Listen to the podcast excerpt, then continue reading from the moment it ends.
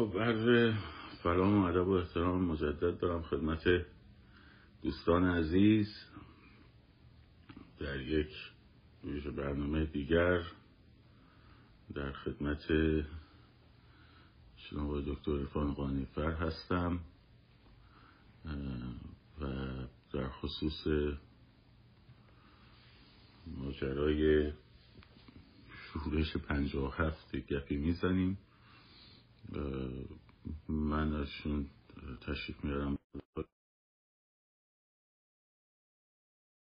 به خدمت شما عرض می‌کنم و بعد در خدمتشون هستیم فعلا آقای قانفر تشریف بیارن. منتظر این تو تشریف بیارم بله. ارادتمندم قربان. شما چطوری؟ خیلی ممنون که وقت بدیم به ما و من داشتم لایو شما رو نگاه می‌کردم یاد یه جمله دکتر حقیقی افتادم. هر وقت یکی اینجوری صحبت می‌کرد میگم آقا دیدم از پشت پنجره کیسه دست گرفتی داری کیسه می‌کشی. داره پیش من دیدم شما نه ما دلمون میسوزه والا بگرنه خب کسی خورده برده ای نداریم. شاید خدمتتون که من توضیح خدمت دوستان بدم. ما هدفمون در واقع از این برنامه هایی که این دو شب در خدمت جناب بانفر بودیم.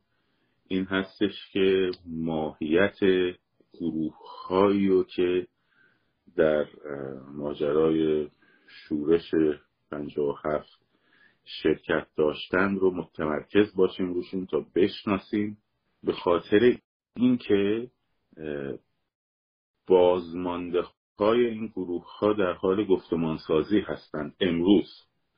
وگرنه بحث به حاشیه بردن موضوع انقلاب الان نیست و بحث حتی نقد سیستم یا تایید نقد یا تایید سیستم پادشاهی پهلوی هم نیست. ما متمرکزیم بر اون ماجرا و اون گروه ها در واقع هدفمون در واقع این بوده یعنی هدف من این بوده حداقل. و عرفان عزیز ببخشید من اینجا صدا می‌کنم دیگه دوستیم با هم. من می‌خواستم خواهش کنم امروز من بتونم یه سری سوال هایی رو که مخاطبان پرسیدن از شما بپرسم. حالا اگه صلاح می‌دونید در ابتدا از شما بپرسم یا بذاریم در انتخاب. بعد اجازه بدیم من چند تا سوال هست که از شما می‌پرسم. نوشتن که شما به دموکراسی این همه تاکید کردین.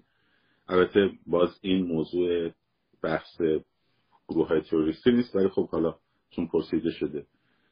شما خودتون به دوران پهلوی از نظر دموکراسی چه نمره ای می‌دید؟ از صفر تا ده هم نوشتن و این رو آیا جز نقد هایی که باید به اون نظام بشود میپذیرید یا خیر؟ و اساس نمره که من کلک مرغابی خوشم نمیاد ولی در کل رشد و فرهنگ اقتصادی ایران بنا به آمار منتشر شده در واقع از سال 1341 تا سال 1357 در این خب یک الان صدا بهتر شد؟ پرفکت. یک لحظه اجازه بدید بله اون نمره ما رو بگید آقا. اول نمره ما رو بگید.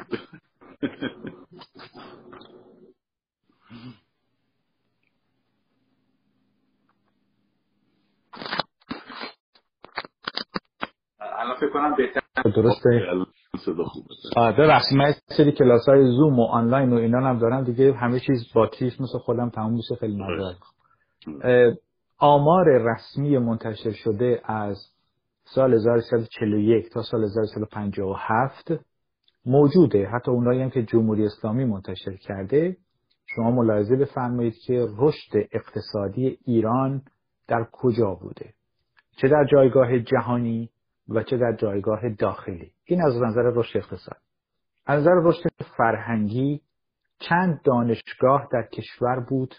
معادل امریکا بود. یکیش دانشگاه شیراز یکی دانشگاه ملی در تهران دانشگاه صنعتی اصفهان دانشگاه آریامر که الان اسم تروریست روش گذاشتن شده دانشگاه شریف و خود دانشگاه پلیتکنیک. و اکثر اساتیدشان فارغ التحصیل امریکا و انگلستان بودن یا فرانسه. این از نظر رشد علمی. بهترین مترجمان و نویسندگان و هنرمند و موسیقیدانا بهترین موسیقیدانا بهترین مجسمه سازها و بهترین نقاش ها در واقع دولت بهشون کمک می‌کرد یا آثارشون رو خریداری می‌کرد یا برای فستیوال ها می‌رفتن و یا غیر وزالک و یک رشد کشوری که تحت تاراج تروریسم هست در واقع آزادی سیاسی دادن یعنی سم. بیتاروف و شاه فقید می‌گفت حالا نظرش درست بوده یا غلط به حال شاه شیفته و شیدای ایران بود. و تصور ذهنش بنده نه تایید می‌کنم نه تکذیب می‌کنم این بوده که مردم به یک درجه از استقرار و پایگاه فرهنگی اقتصادی برسن بعد کم کم سیاست رو آزاد کرد. ولی حضراتی که الان شروع می‌کنن بی سواد در نظر تاریخی و کهن تروریست و رسما تجزیه طلب دست بیل دستشون گرفتن و به جنگ با تاریخ معاصر ایران رفتن سوال نمی‌کنن که چه کسانی حق صحبت کردن درباره آزادی دارند مثل کی؟ مثلا در واقع افرادی که کعبه آمالشون شوروی استالین بوده چین ماو بوده کامبوج پولپوت بوده آلبانی انور خوجه بوده عراق صدام حسین بوده. پیش یاسر عرفات فلسطین دوره می‌دیدن یا پیش قذافی در لیبی. اینا آیا صلاحیت صحبت کردن درباره آزادی دارند؟ لیست زندانیان لیست زندانیان سیاسی زمان شاه فقید رو یه نگاه بندازید دیگه. چه عرازل و اوباشی در زندان بودن؟ نگاه بفرمایید. یا در واقع افرادی که در دوران پهلوی اول و پهلوی دوم کمر به نابودی ایران بستن چه کسانی بودن؟ حیدر مغلی قاضی محمد در واقع شیخ خزعل میرزا کوچیک پیشوری اینا در جایگاه و پایگاهی بودن درباره تاریخ ایران صحبت می‌کنن. ببخشید من که در سال 57 5 سالم بود فکر کنم. شما چند سال دو سال کوچیک‌تر از بنده سه سال بله. سه سال. من من نه تجزیه طلب بودیم نه کهنه تروریست چپ و فلان. بسار یه سوال مشخصی از شما پرسیدیم که شما من خیلی منم خیلی قشنگ جواب دادم که در واقع آره اینا رو بسنجین اول بعد که سنجیدین ببینید کسایی که به شاه فوش میدن چه کسایی ما فوش نمیدیم. ما در مورد دموکراسی داریم صحبت می‌کنیم. دموکراسی خب با کی؟ مثلا دموکراسی در واقع شما در نظر بفرمایید چند تا تروریست آزاد شدن فرار کردن. رکن دو ارتش دنبال این است که اینا کجان با شهربانی کشور؟ من اینا رو کاشف به عمل, کاشف به عمل میاد خونه کی پناه گرفتن؟ طالقانی. خب؟ نمی‌پرسم. من در مورد این دارم می‌پرسم که این دموکراسی که شما حتی برای کلمبیا با اون فرهنگش خانم رایس فرهنگی که مش قاچاقچی و تروریست و همه واقعا. واقعا. خب؟ واقعا. وقتی سفارش میشه حالا جامعه ما فقط باید فرهنگ سازی بشه. این یک. دوم این که بحث اینه که مثلا صحبت منتقدین رو الان نمی‌خوام بکنم. من دارم صحبتم اینه که صحبت گروه تروریستی هم نمی‌کنم من میگم مثلا در یه سنایی که نصفش انتخابی است نصفش هم انتصابی است اون نصف انتخابی هم باید بیاد تاییدیه بگیره. اگر غلط من تایید تصحیح میفرمایید. خب این ساختار مشارکت آرای مردمی به مسابه دموکراسی چقدر محقق بوده. همین یعنی این پرسشی که شده در ابتدای دموکراسی بوده و به سمت دموکراسی در حال حرکت بوده. شما در نظر بفرمایید مجلهاتی که در اون زمان منتشر می‌شد مجله های روشنفکری بهترین مجله اون ایام مجله یغما مجله سخن که حتی خودتونم می‌دونین که به نظر من به نظر شخصیم لوموند هم به گرد پای مجله سخن نمی‌رسه. اینقدر این مجله در واقع افرادی مثل شادروان پرویز ناتن خالنری می نوشتن توش. و حتی افرادی که تفکر چپ هم داشتن اونجا می نوشتن و افراد دیگه مترجمان بزرگ در اونجا مطلب می بنابراین جامعه در آغاز قرن تمدن داشت گام برمی داشت ولی متاسفانه تروریستا مجال نمی‌دادن. سی و سه سینما رو آتیش زدن. در کجای جهان همچین چیزی سراغ داره سی و سه سینما. بله. سی و سه سینما رو آتیش زدن و حالا میگن دموکراسی نبوده. دموکراسی در چی نبوده؟ شد به من بگین آخه. مثلا به قول حضرت حافظ به قول حضرت حافظ خام طمع شرمی از این قصه بدار. آخه یه چیزی بگین که یه اساسی داشته باشه یه نه نه شرم. سندی داشته باشه. شرم نمیداریم به این دلیل که منظورم شما نبودین. منظورم اون افرادی بودن که حتی اون 33 سینما رو به جوونا نمیگن. جوانای مملکت 33 سینما آتیش زدن بله بله. اینا رو که اصلا الان اینجاییم که اینا رو صحبت کنیم دیگه. یعنی الان اینجاییم که اینا رو صحبت کنیم. ولی در موضوع مطبوعات و آزادی بیان یه چیز دیگه است که البته ازم سوال نشده. برای همین نمی‌پرسم چون می‌خوام رو همون داستان متمرکز بمونیم. من فقط این سوال رو پرسیدم که خب حالا شما پاسخی دادید ولی من متعهدم به دموکراسی همونطور که شما هستیم و اگر برای کلمبیا تروریست سفارشش می‌کنیم اینجا هم نباید در واقع نه کاملا کامل خب این یک مهمترین پرسش بود. نکته بعدی این بود پرسش دیگری از من به من منتقل شده بود که من به شما منتقل می‌کنم. فقط خواهش می‌کنم که در یه زمان مختصر جواب بدیم بعد بریم سراغ دیگه در خدمتتون هستیم. یعنی در واقع یک انتقاد بود به شما که کسی که در هر کس می‌تونه نظرات فردی خودش رو داشته باشه و داستان ها ولی وقتی در مقام مورخ می نشیند مثلا اگر در مقام مورخ شما برگردی بگی. دقیقا همین مقایسه رو کردن دو من برای من. مثلا بگید خامنه ای خائن. خب این یعنی شما سوگیریش رو به عنوان یک تاریخدان از قبل مشخص کردی و شما باید فقط توصیف کنی و به اصطلاح رویدادها رو تشریح بکنی و خب بالاخره مردم تشخیص میدن این خائنه یا اون خائن نیست. البته این نظر به من منتقل شده من دارم به شما منتقل می‌کنم. میگن که آیا باید آیا واقعا مورخ باید بدون سوگیری مطرح بکنه یا نه؟ وقتی از اول یک سوگیری خودش رو مشخص می‌کنه آیا صلاحیت علمی کارش رو مخدوش می‌کنه یا نه با محکم هر حرفی رو زدم الان محکمتر میگم که خیر. زمینی که نیستم که. در طرف راست تاریخ وای نیستم به قول ابراهام لینکلن میشه مردم رو برای همیشه بخشی از مردم رو فریب داد. میشه همه مردم رو برای یه مدتی فریب داد. ولی نمیشه همه مردم رو برای همیشه فریب داد. آدم اگر مورخه و قلم دستش می‌گیره این قلم شرف داره. واقعیت رو باید بگید پوستتونم از کرگردن باشه از هیچی هم نترسین. اگر اینجوری هست اون حضراتی که کتابشون با کمک وزارت اطلاعات در ایران چاپ میشه به اسم مورخ در واقع یرواند ابراهامیان مثلا مزخرفاتی نوشته که کل هم دروغ اونو چی؟ اونو که در واقع چهار چهار بار چاپ شده.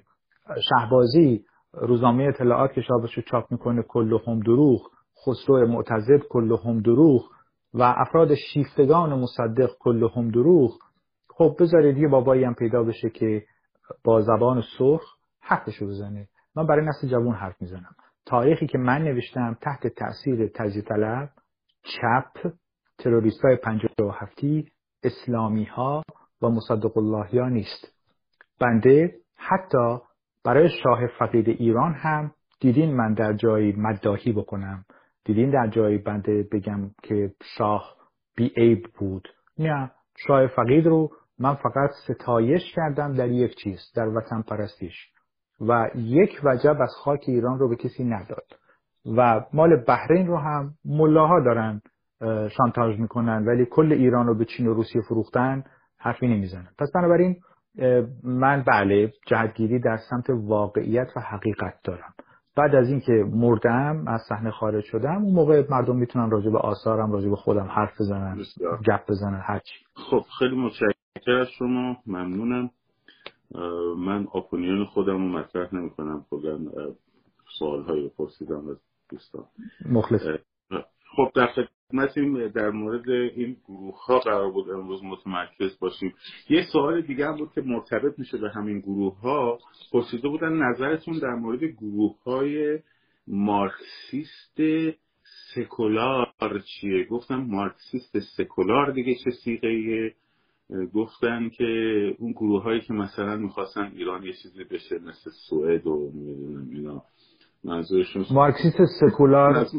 معنیه چون ایدئولوژی که نمی‌تونه حالا چه ایدئولوژی دینی الهی باشه چه ایدئولوژی غیر الهی باشه بیمعنیه ولی بعد که پرسیدم منظورشون این بود که مثلا آیا گروه هایی بودن که مثلا چپ هایی باشن که بخوان مثلا این مدلی مثل کشور اسکاندیناوی در ایران و به این واسطه مبارزه می‌کردن؟ و چون امکان طرح صحبت هاشون در مطبوعات نبوده به ناچار رفتن به سمت مبارزه مسلحانه. من گفتم والا من ندیدم تو این گروه هایی که می‌شناسم ولی گفتم از شما بپرسم که عرض کنم که بنده دفعه پیش خدمتتون عرض کردم گفتم یک مشت بیوطن افتادن به جان وطن. احترام گذاشتم اینو گفتم دیگه دیگه خیلی سر به سرم نذارن اونجور آدمایی که این حرفا رو می‌ذارن وگرنه خیلی چیزای دیگر هم میگم. ولی الا بنا به اینکه ما اینجا چند دقیقه هستیم در خدمت جوان ها من چیزی رو بگم و اونم سرلوحه کارم همیشه یه شعر هست که این اینجا خدمتتون میگم. دوش گفتم به قلم که نام حبیبم بنویس رگ جانم زد و بنوشت ز خون نام ایران را. بنابراین برای ایران ما هر تلاشی که می‌کنیم انجام بدیم. ببینید در 9 آبان سال 1304 مجلس شورای ملی اومد و به سلطنت شوم قاجاریه پایان داد. ملای شیعه حالا چرا من هی میگم ملای شیعه یا سنی؟ سنی و شیعه در روی یه سکه هستند هر دو جنایت کردند هر دو در توسعه خرافات و موهومات جامعه نقش دارند چه ملای سنی خرافی فاسد در سیستان و بلوچستان یا کردستان چه ملای شیعه در قم و مشهد از دید من یکیست. حالا یکی قدرت داره یکی نداره. ولی هر دو فاسد. چرا فاسد؟ مغز جامعه ایرانی رو به کار گرفته و مغز جامعه ایرانی فرصت تعقل و تفکر رو از جامعه ایرانی گرفته. بنابراین من میگم ملا ملای شیعه چون شیعه الان قدرت هست. این خیلی بیتعارف. این است برخی هم برای من نشینن بگن این ملای سنی در این دهی در فلانجا مثلا ایشون خیلی طرفدار مردم هست. خب مبارکتون باشه. خب لزوما من نباید مثل شما فکر بکنم. دیگه مگه دموکراسی نیست؟ فوشی هم به هم که نمیگیم که. ولی چیزی که هست در این تاریخ که من براتون گفتم 520 سال اخیر رو با دقت بخونیم و با دقت یاد بگیریم در این 520 سال ملای شیعه چند تا کار انجام داده. یکیش مداح سلاطین خونریز صفویه بوده. هر چی سلاطین صفویه انجام دادن ملا هم راست شده و تایید کرد. جامعه هم خرافی باور کرد. دوم در جنگ روس جنگ ایران و روس محرک اصلی کی بوده؟ ملای شیعه. قرارداد ترکمانچای و گلستان رو کی سر ایران آورد؟ ملای شیعه. نصف ایران از دست رفت. کی این کار کرد؟ ملای شیعه. انزمام ایران به عثمانی. ملای شیعه در تبریز کفن می پوشیدن که ما بیایم ایران رو رو تحویل عثمانی بدیم. برید خود مطالعه کنید خود کتاب بخونید. مثلا کتاب مرحوم احمد کسروی رو بخونید و ما متوجه میشید که چه نقش کثیف و لجنی داشتن ملای شیعه چهارمی خیانت به مشروطه.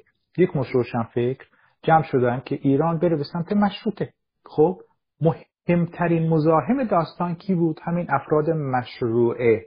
یعنی یه وحشی به اسم مدرس مثلا.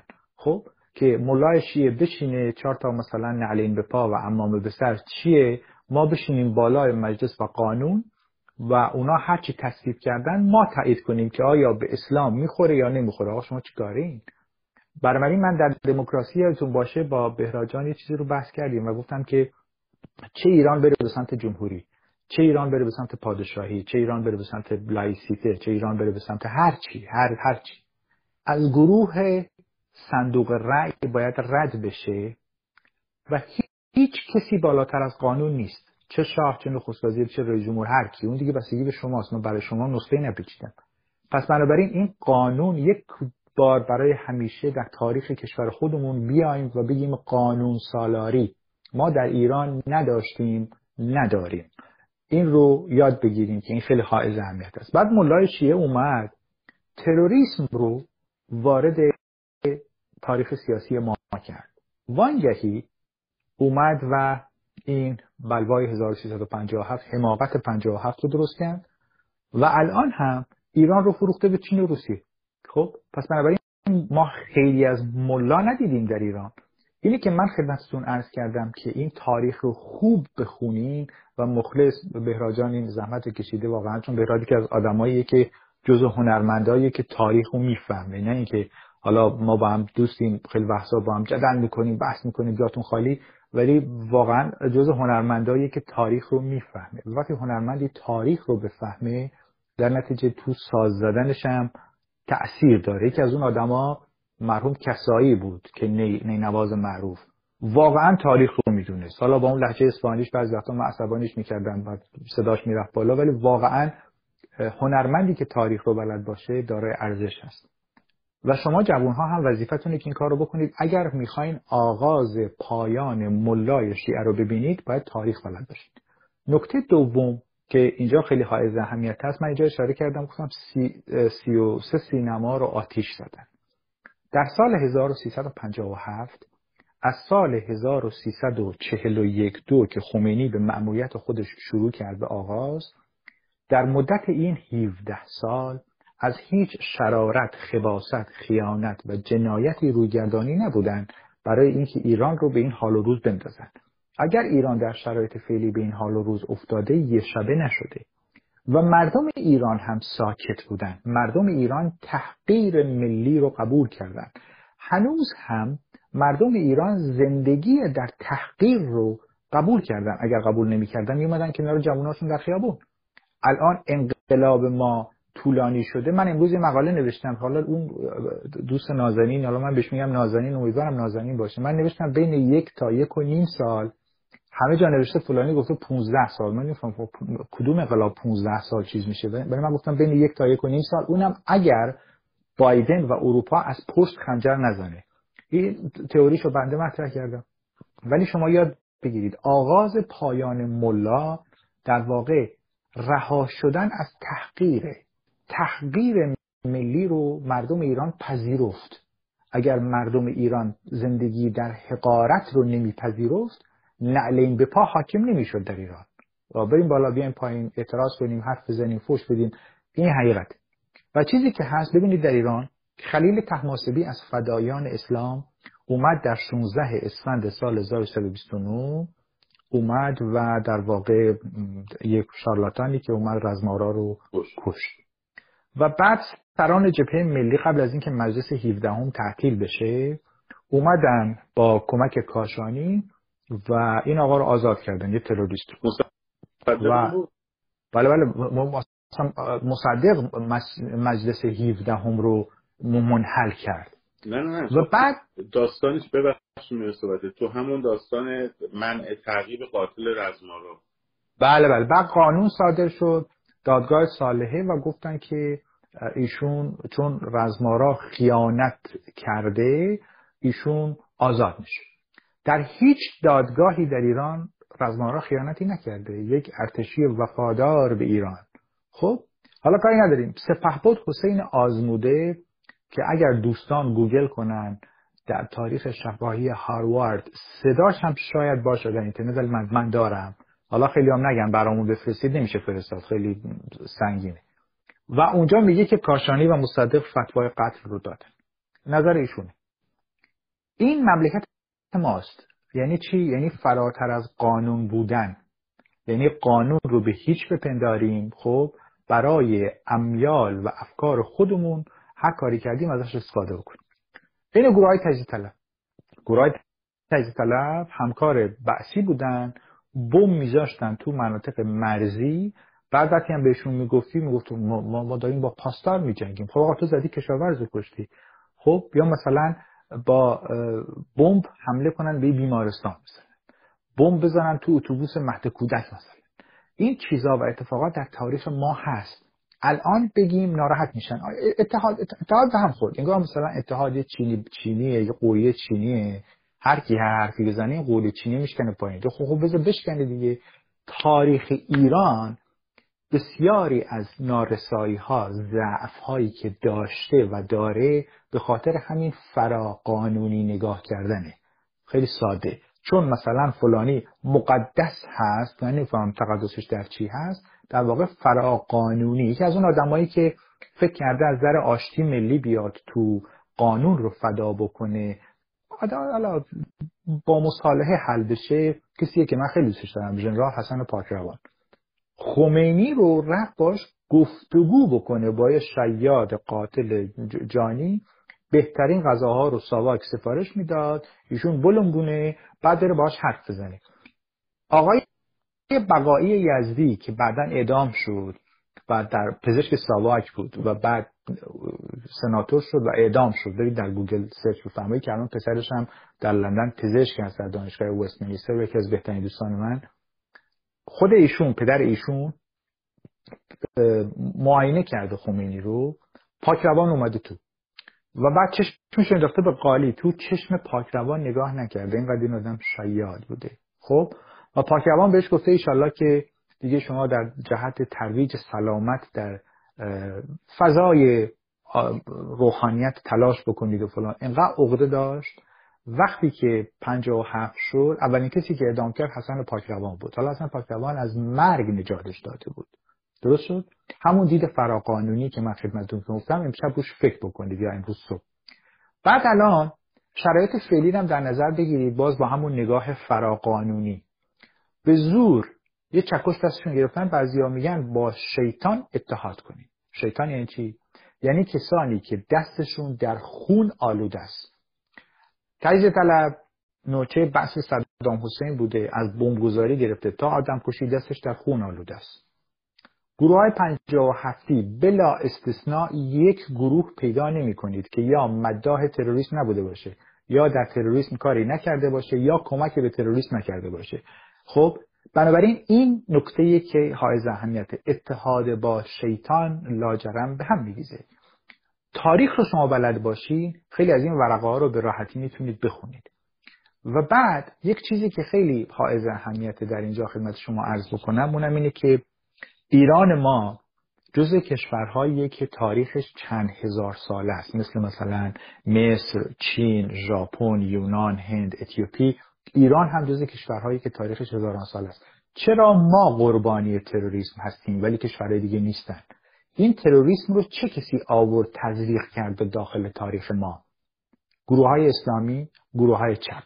شما در نظر بگیرید جبهه ملی در راهپیمایی اربعین در 26 دی سال 1357 همین الان بزنید تو گوگل روزنامه‌ش هم میاد تو توییتر منم هست. مردم رو تشویق کرده به راهپیمایی اربعین. خب یعنی خرافات دیگه یعنی در کنار ملای شیعه وایسادن وگرنه اربعین به من ایرانی چه مربوط؟ از همون استفاده کنن برای اینکه علیه شاه مملکت بیان و ازش استفاده بکنن. اینها چیزهایی است من ماجرای خیلی تماسیوی رو براتون گفتم که این امام سفیدهای رخسار سیاه از هر چیزی استفاده کردند برای ضدیت با وطن. مثلا در 20 اسفند سال 24 کسروی رو با چاقو 25 ضربه چاقو 27 ضربه چاقو در خود دادگستری کشتن. چرا؟ گفته بود امام زمان جعلی. همین امروز شما در نظر بگیرید که فرمانده قرارگاه امار در تهران مال سپاه داره میگه میگه که امام زمان ناخشنود از این جوونا که دارن قیام می‌کنن علیه ما. شما در نظر بگیرید. نسل پدرای ما رو احمق و خرافی فرض کردن و گفتن خمینی نماینده همون باباست الان هم این افراد صاحب جمهوری اسلامی چون شما رو عادت دادن به نگاه فراقانونی نگریستن درست؟ وگرنه اگر یک دادستان محترمی ما در کشور داشتیم این بابا رو صدا می‌زد می‌گفت این امام زمان شما کجاست؟ کیه؟ سندش. خب ولی چون اصل اساس حکومت بر خرافات و موهومات و بی اطلاعی از تاریخ داره میچرخه این اتفاقات برای ما میفته حالا بعضی در نظر بگیرید مثلا خود ابراهیم یزدی در روزنامه مردم سالاری خودش میگه که اولین جزوه آدم کشی رو ایشون نوشته و داده به شماره 452 روزنامه مردم سالاری فکر کنم سال 84 میگه که اولین جزوه آدم کشی رو ایشون نوشته و داده به مجاهدین خلق. خب حالا این مجاهدین خلقه از شکم نهضت آزادی اومده بیرون. ولی هنوز که هنوزه تلویزیون های لندنی و مورخ های حکومتی سعی می‌کنن یه چهره فرا انسانی از طالقانی از منتظری از نمی‌دونم این افراد بسازن شما رو به این حالت عادت بدن که نتونید عقل نقادتون بیاد فکر بکنه و تاریخ 57 رو بررسی بکنه. من عرایزم رو تموم می‌کنم اینجا بریم به پیش بهراد. عقل نقاد و دانش تاریخی شما رو کمک می‌کنه برای اینی که بفهمید ناسیونالیسم شما آب و خاک شما قربانی چه شارلاتان هایی شده 57 یکی از این خیانت ها و شارلاتانیسم است که مردم ایران رو به این قعر بدبختی انداخته. برادم در خدمت می‌خواستم امروز که فرصتی که هست متمرکز این بشیم به این نهضت آزادی انشقاقش از جبهه ملی و بعد سازمان مجاهدین و بعد اون انقلاب ایدئولوژیک سازمان مجاهدین که یک کمی در این مورد این ارتباط اینها با هم و بعد عملکرد عملیشون اصلا چرا به طالقانی می‌گفتن پدر ارز کنم اینا رو طالقانی نه حالا خود بله. طالقانی برای مهم نیست این این انشقاق اینها از هم و این ارتباطشون با هم رو و نقشی که ایفا کردن به خصوص سازمان مجاهدین در ماجرای 57 ببینید یک سری دروغ هایی رو این افراد 57 اسما روشنفکر و چپا و ملاها مرتبا تکرار می‌کنن دیگه. مثلا حتی الان هم نگاه می‌کنم یه بابایی هیچ سواد تاریخی هم نداره یه یوتیوبی داره برای خودش یا یه live می‌ذاره. تو جلو دوربین بالا پایین می‌کنه. مثلا دروغ هایی میگه راجع به رضا شاه. که من خب به بهش بگی سندت کو گریه می‌کنه تو نداره دیگه. چی نداره مثلا که از اون چیزا میزاده عشقی. فرخی یزدی کریمپور شیرازی یا توطعه ملاها برای ترور هجیر نخست وزیر. هر کدوم از این کتها که من خدمتتون عرض کردم یک دروغی رو میبافن. این دروغ رو هی ادامه میدن میدن میدن میدن که شما باورتون بشه. یعنی تکرار مکرر دروغ. برای اینکه مغز شما رو شستشو بدن طالبانی در 25 2340 خودش داره میگه ها. استخاره کرده از قرآن که آیا بره داخل نهضت آزادی یا نره داخل نهضت بعد میگه یه آیه اومده یا یادم نیست آیه چیه که جهاد اومده یعنی برید به سمت جهاد. جهاد یعنی چی؟ جهاد پرانتز باز تروریسم پرانتز بسته. جهادی نداریم کیو بکشیم دیگه؟ یعنی هر کی مخالف ماست ما شمشیر بگیریم بکشیمش. این میشه جهاد. در تمام جنگ های تاریخ اسلام همینه. یعنی تمام خونریزی ها قتل ها جنایت ها همین همین همین جمله است. هر کی هم پرید بالا اومد پایین که ما رفتیم کفار رو زدیم چی چی کردیم هم تروریسمه خودتون اذیت نکن این از طالبان. جبهه ملیچیا افتادن دنبال شریعت مداری که دربارش حرف زدیم؟ نهضت آزادی ها به اسم بازرگان و طالقانی غیر افتادن دنبال خمینی. پس از اینجا شقه شد.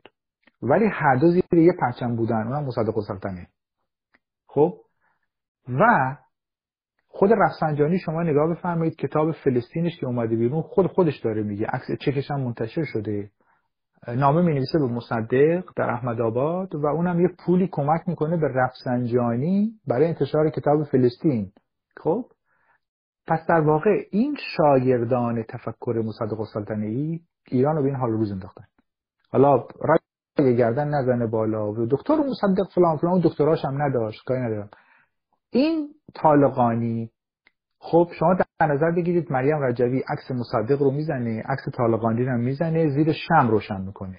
خب این رو در نظر بگیرید که یک تفکر التقاطی همونی که من بهتون گفتم اتحاد با شیطان باعث شد که این افراد با یک تفکر منحت در درجه اول بتپرستی آدمای مرده دو اغراق سه نگاه فراقانونی چهار شایعه و دروغ بافی پنج تفکر مخرب.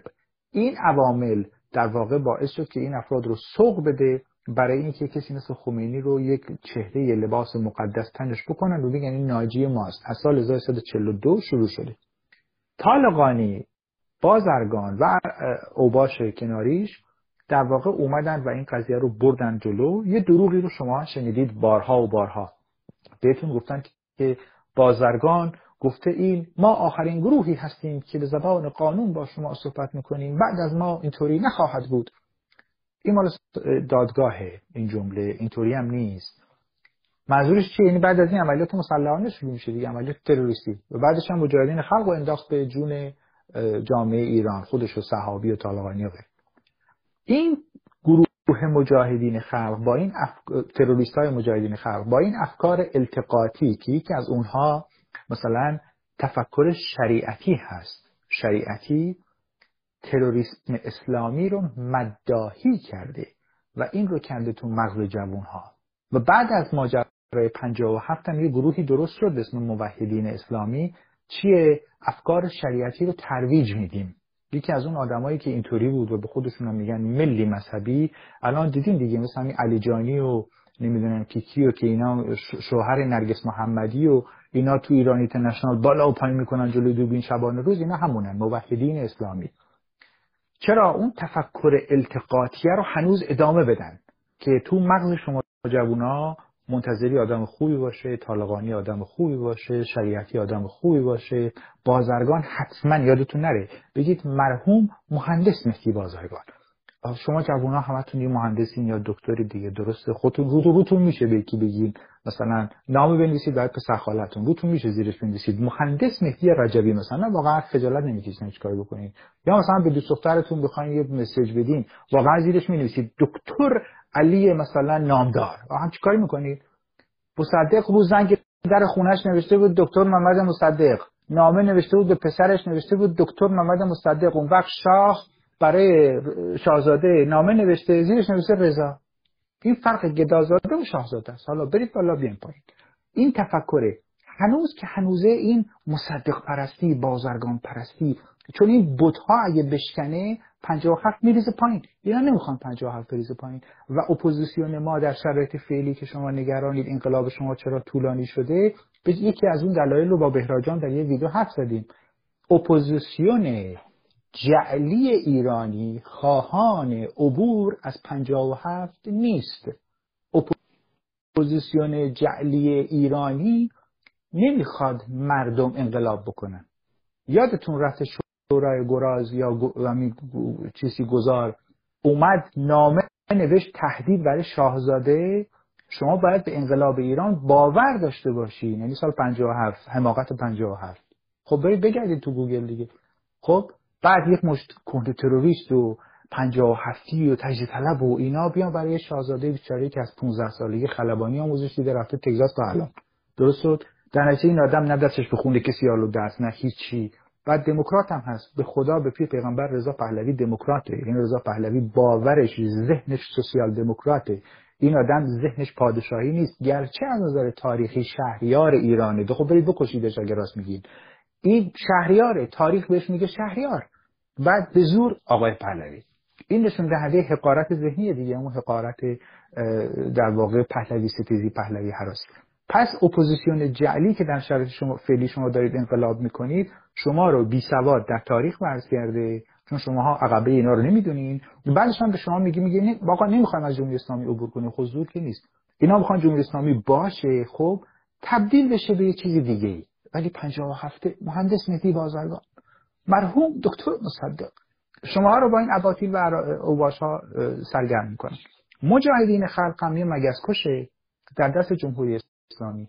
هر وقت هر اتفاقی افتاد میگه مجاهدین خلق. مجاهدین خلق سازنده جمهوری اسلامی مجاهدین خلق درست شد. احمد خمینی و چیز در واقع اینا در نظر بگیرید. وقتی زندانی های ملا پیام مجاهد مال مجاهدین خلق هست دیگه. پیام مجاهد در خرداد سال 1356 51 و 56 بیانیه داده. تو بیانیهش به رفسنجانی ربانی شیرازی و حجتی کرمانی میگه چی؟ میگه دانشمندان مجاهد. ربانی دانشمند مثلا رفسنجانی دانشمند بود. مثلا شیمی بلد بود فیزیک بلد بود. چی بلد بود؟ کجا؟ مثلا هاروارد بوده. این داستان. پس این امشب این جواب شما رو سوال رو یه خود طولانی دادم ببخشید. ولی در واقع خواستم بگم که این شرارته ذهن شما رو درگیر می‌کنه و این انقلاب ایدولوژیکی هم که مجاهدین خلق یا تروریست های دستبوس صدام حسین و پابوس اجنبی انجام دادن در واقع صرفا برای این بود که ایران رو به این حال و روز بندازن. هنوز مردم میترسن از این شبه.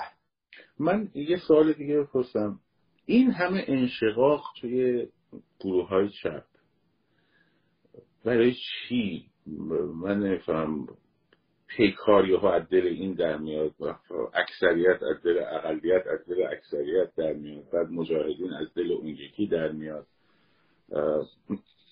ایران در نهایت دو تا قبلگاه داشتن یکی سمت شوروی یکی هم سمت چین دیگه. از این وضعیت که خارج نبود. حالا اقمار وقت داریم. بهرا جان وقت تمام شده یا چی؟ فکر کنم یه در دقیقه وقت داشته باشیم. ببینید این انقضای سرشتشونه.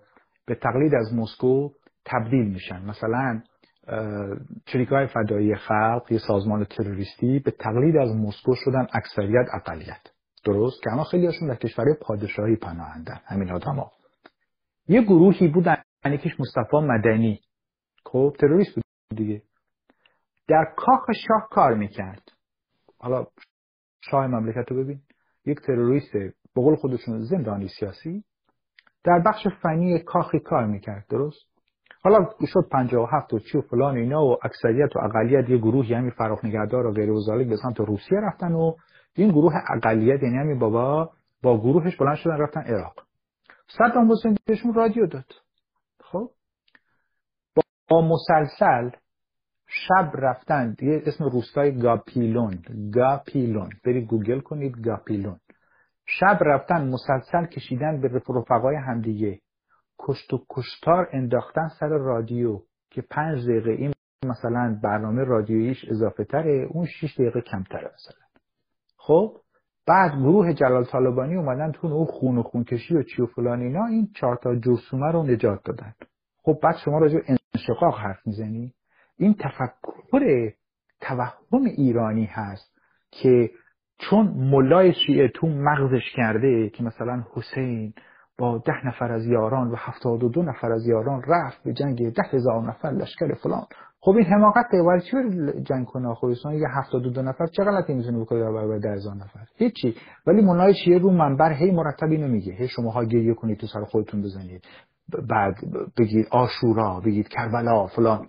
این تو مغز چپم رفته دیگه. چپم از فرهنگ ایرانی اومده بالا از ژاپن که نیوردیم. خب اونا هم دو تاشون با هم اتحاد میبند هر وقت من کلمه اتحاد رو میشنم به گروه سیاسی ایرانی یا چهره سیاسی ایرانی خندم می‌گیره. واقعا. حالا ضمن احترام به همشون بی احترامی هم نمی‌خوام بکنم. ولی در عمرم مثلا یارو با دومادش و دخترش یه حزب داره سه نفری فردا صبح انشعاب میشه. یعنی دختر طلاق می‌گیره میگه حزب دیگه درست می‌کنه. این ذات ایرانیه. تیم ورک کار گروهی و تیمی بلد نیستم من و بهراجان راجع به ده نفر داشتیم حرف می‌زدیم. هنوز که هنوزه. بعد از دو ماه سه ماه.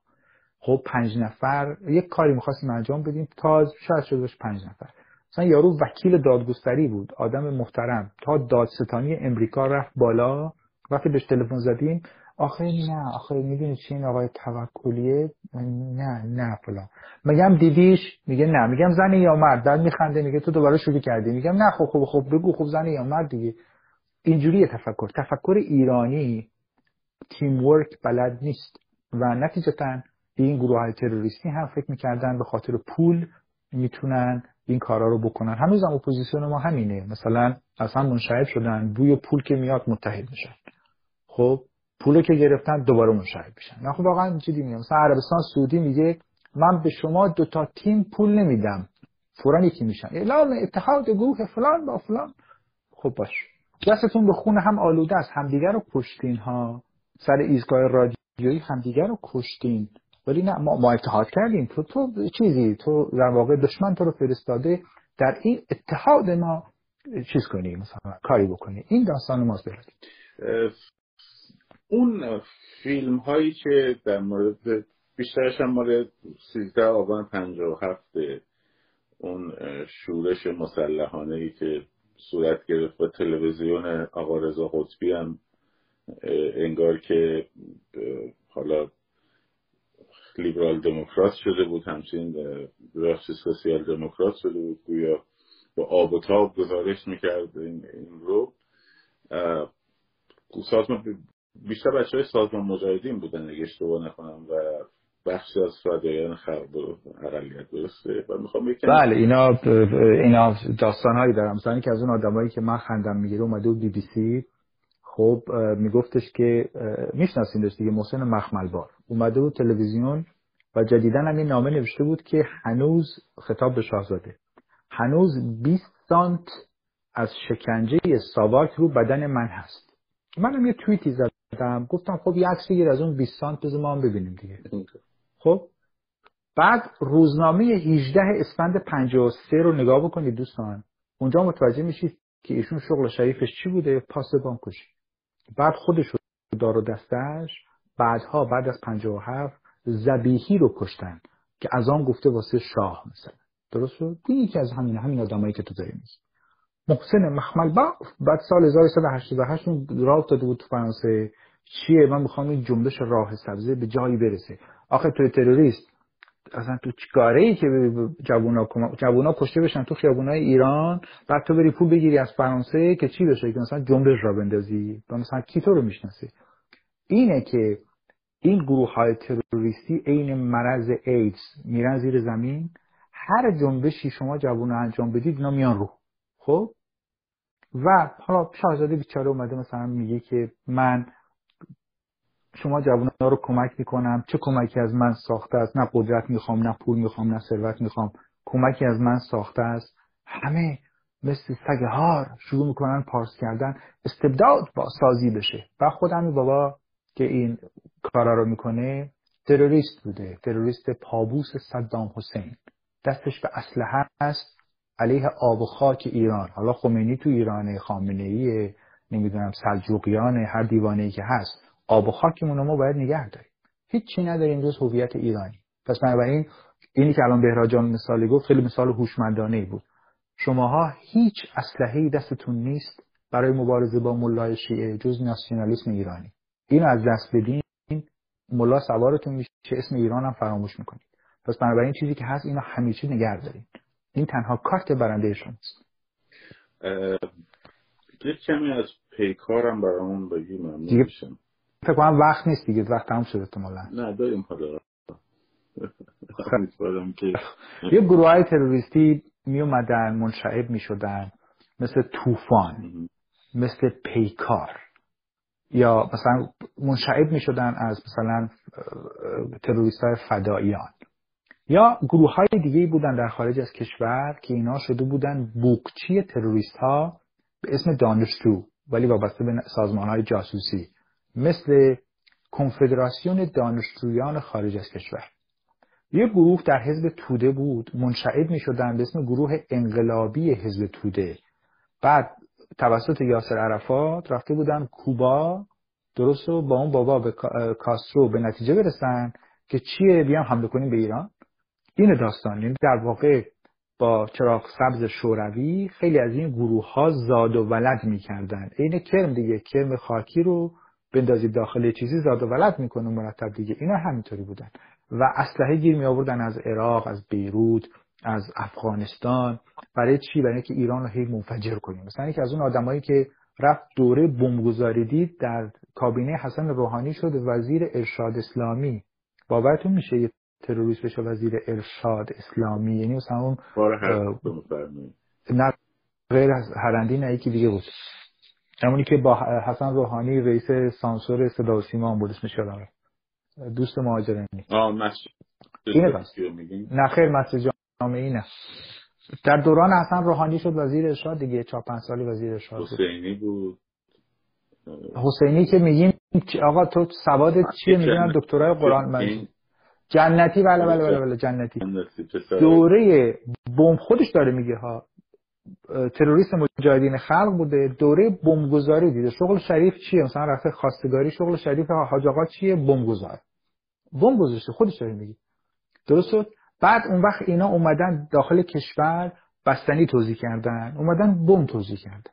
پس پیکار طوفان انقلابیون حزب توده. اینها گروه به خاطر دعواهای بین در اون گروهی که شده اینا اومدن و تولید نه تولید مثل کردن برای چیزهای دیگه. ولی در واقع اون اندیشه چپی رو داشتن. یعنی مثلا مسکو کعبه آمال بوده یا مثلا فلسطین.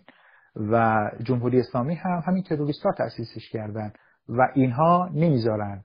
انقلاب جوانای ایران موفق بشه. تا 57 زنده است چه در داخل ایران چه خارج از ایران تمایلی به موفقیت شما جوانان ندارن چون اون بلا و بدبختی نمی‌ذارن یه موجی رو من باید سر فرصتی برای بچه ها صحبت کنم حالا اگه به حضور شما باشه.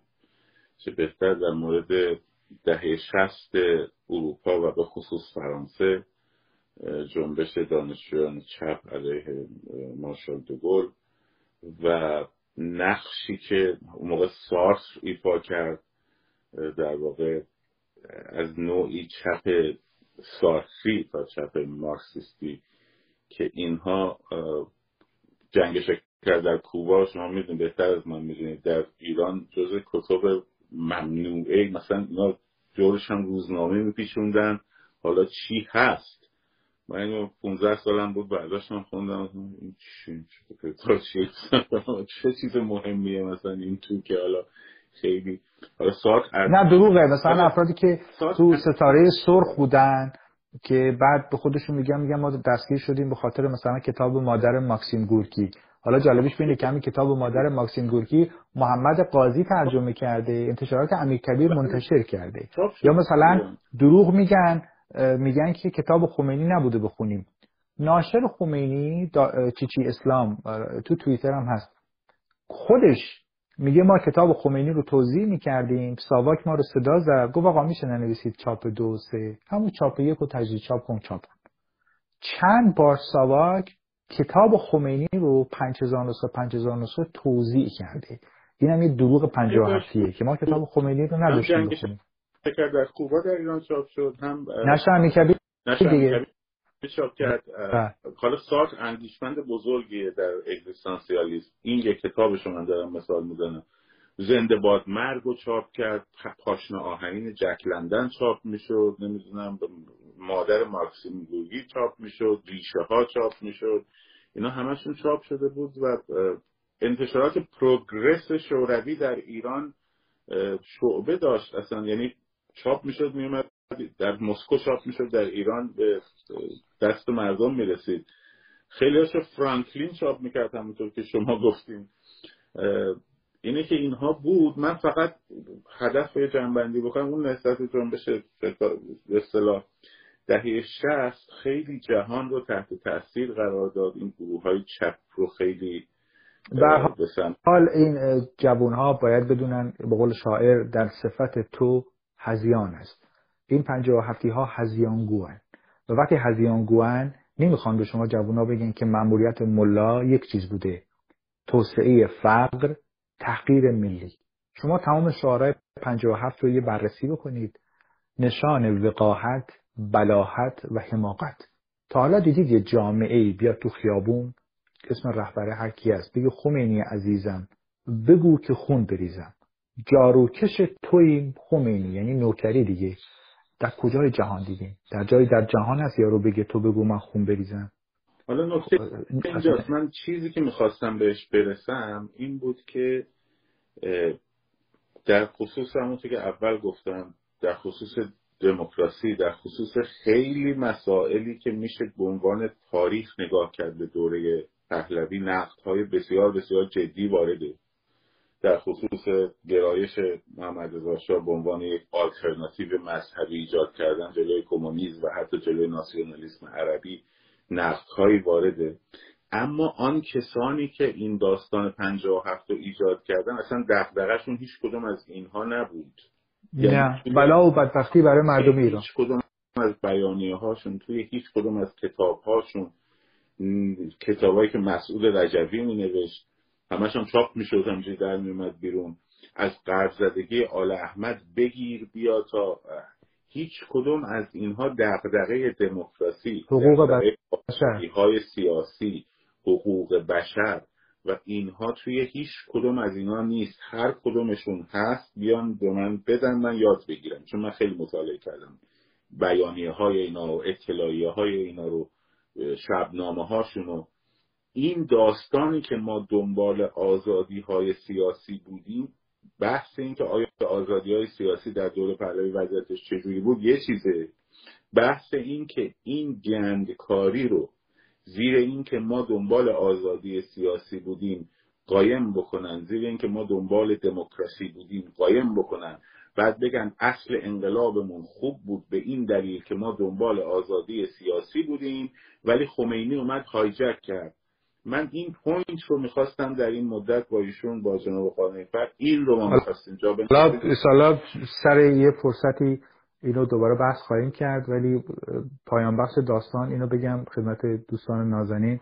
یک فرهنگ استبدادی و ذهن مطلق اندیش وجود داره که این کار دست ما داده. این پنجاه و هفتی هم همینن. شما الان جای شاه فقید باشید. الان فرض فرمایید تک تک شماها هزار و دویست نفر تو اتاقن. فرزن شماها جای رئیس ساواک بودید. واقعا با این ارازلو باشه تروریست چیکار می‌کنید؟ بهشون شکلات تعارف می‌کنید. واقعا مثلا بهشون هندون آب هندونه میدین. چیکار باید بکنید؟ با یه کسی که بمب گذاشته و میاد تو خیابون خب شما چه رفتاری باید بکنید؟ ما اصلا حالیش دموکراسی چیه؟ و اصلا بری پیشش بگی قربان حقوق بشر رو خوندی بی سفر رو؟ حالیش نیست. خب در واقع گول نخورید و فریب نخورید. یک مشت خرابکار و تروریست. بعد میگن آزادی سیاسی. آزادی سیاسی به کی باید داد؟ به من بگید آخه. هاشمی رفسنجانی. به کی؟ دغدغه‌شون هم نبود. اگه دغدغه‌شون بود من می‌دیدم. یک کلمه راجع به دموکراسی شما نمی‌بینید. نیست. یک کلمه راجع به حقوق حتی زن حتی حقوق بشر حتی آقا حقوق حیوان. آقا حقوق سگ. یارو رفته گربه رو کشته آبگوش درست کرده داده به مردم. و وقت شما می‌خواین این آدم به دموکراسی آقا یه چیزی بگید با عقل جور در بیاد دیگه. کدوم دو؟ مثلا فراخ نگهدار دموکراسی حالشه مثلا چیز مجاهدین خلق اصلا می‌فهمه دموکراسی با داله با زاله با چی می نویسن حالیشون نیست. و این گروه های تروریستی مثلا حزب ملل اسلامی حزب فدایان اسلام. همش هم اسلام. خب این معتلفه اسلامی مثلا کسی مثل عزت شاهی خب رفته ورزشگاه استادیوم اومده بیرون بمب انداخته تو این ور اونور این آدم دموکراسی حالیشه خواسته سم بریزه تو غذای زندانیان بندازن گردن شاه. اون وقت با همچین آدم ناراحت الفکری شما بخواین مثلا سویش درست بکنین.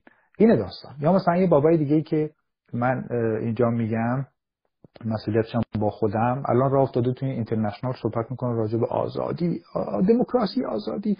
حقوق کرد ها خیلی مهمه حقوق کرد ها و بابا خودش یکی از قاتل ترین وحشتناک ترین انسان که شما جوانا رو میترسونه و میلرزونه که اگر انقلابی بکنین ایران دچار تجزیه میشه. تجزیه طلبان کمک استبداد حاکم هستند چرا؟ چون شما رو میترسونن میلرزونن برای نجات ایران. و الان هم اسم شاهزاده کی میاد چون شاه نماد تمامیت ارزی کشور هست. درست شد؟ رضا شاه هر متجاسری هر تجزیه طلبی هر آدم خوشی هر جای ایران بوده خودش رفته دونه دونه همه اینا رو سرکوب کرده که ایران حفظ بشه. اسم پهلوی که میاد اینا چهار ستون بدنشون میلرزه. یعنی حاضرن. یک مثلا کفترچاهی. آینده ایران رو به عهده بگیره اسم پهلوی نیاد. خب این شما جوونا یاد بگیرید آن چیزی ذهنیت پهلوی حراسی پهلوی چیزی هم بریزید دور. هیچ چیزی هم مطلق نیست. بشر دو پا سرتاپای وجودش پر عیبه. هر بشر دو پای. پس بنابراین در نظر بگیرید خوبی ها چی بود بدی ها چی بود. خب و بعد یک تروریست آیا آزادی سیاسی میشه بهش داد؟ الان شما میگید کاش ساواک مثلا خمینی رو میکش. سه بار از شاه خواستن خمینی کشته بشه. یک بار صدام حسین در عراق دو نفر نذاشتن. یکی از اون آدما همین ناصر مقدم بود. چرا؟ چون به بازرگان کمک می‌کرد. یک بار در فرانسه خواستن بکشنش شاه نذاشت. گفت امامزاده درست میشه چون مردم ما عقب مانده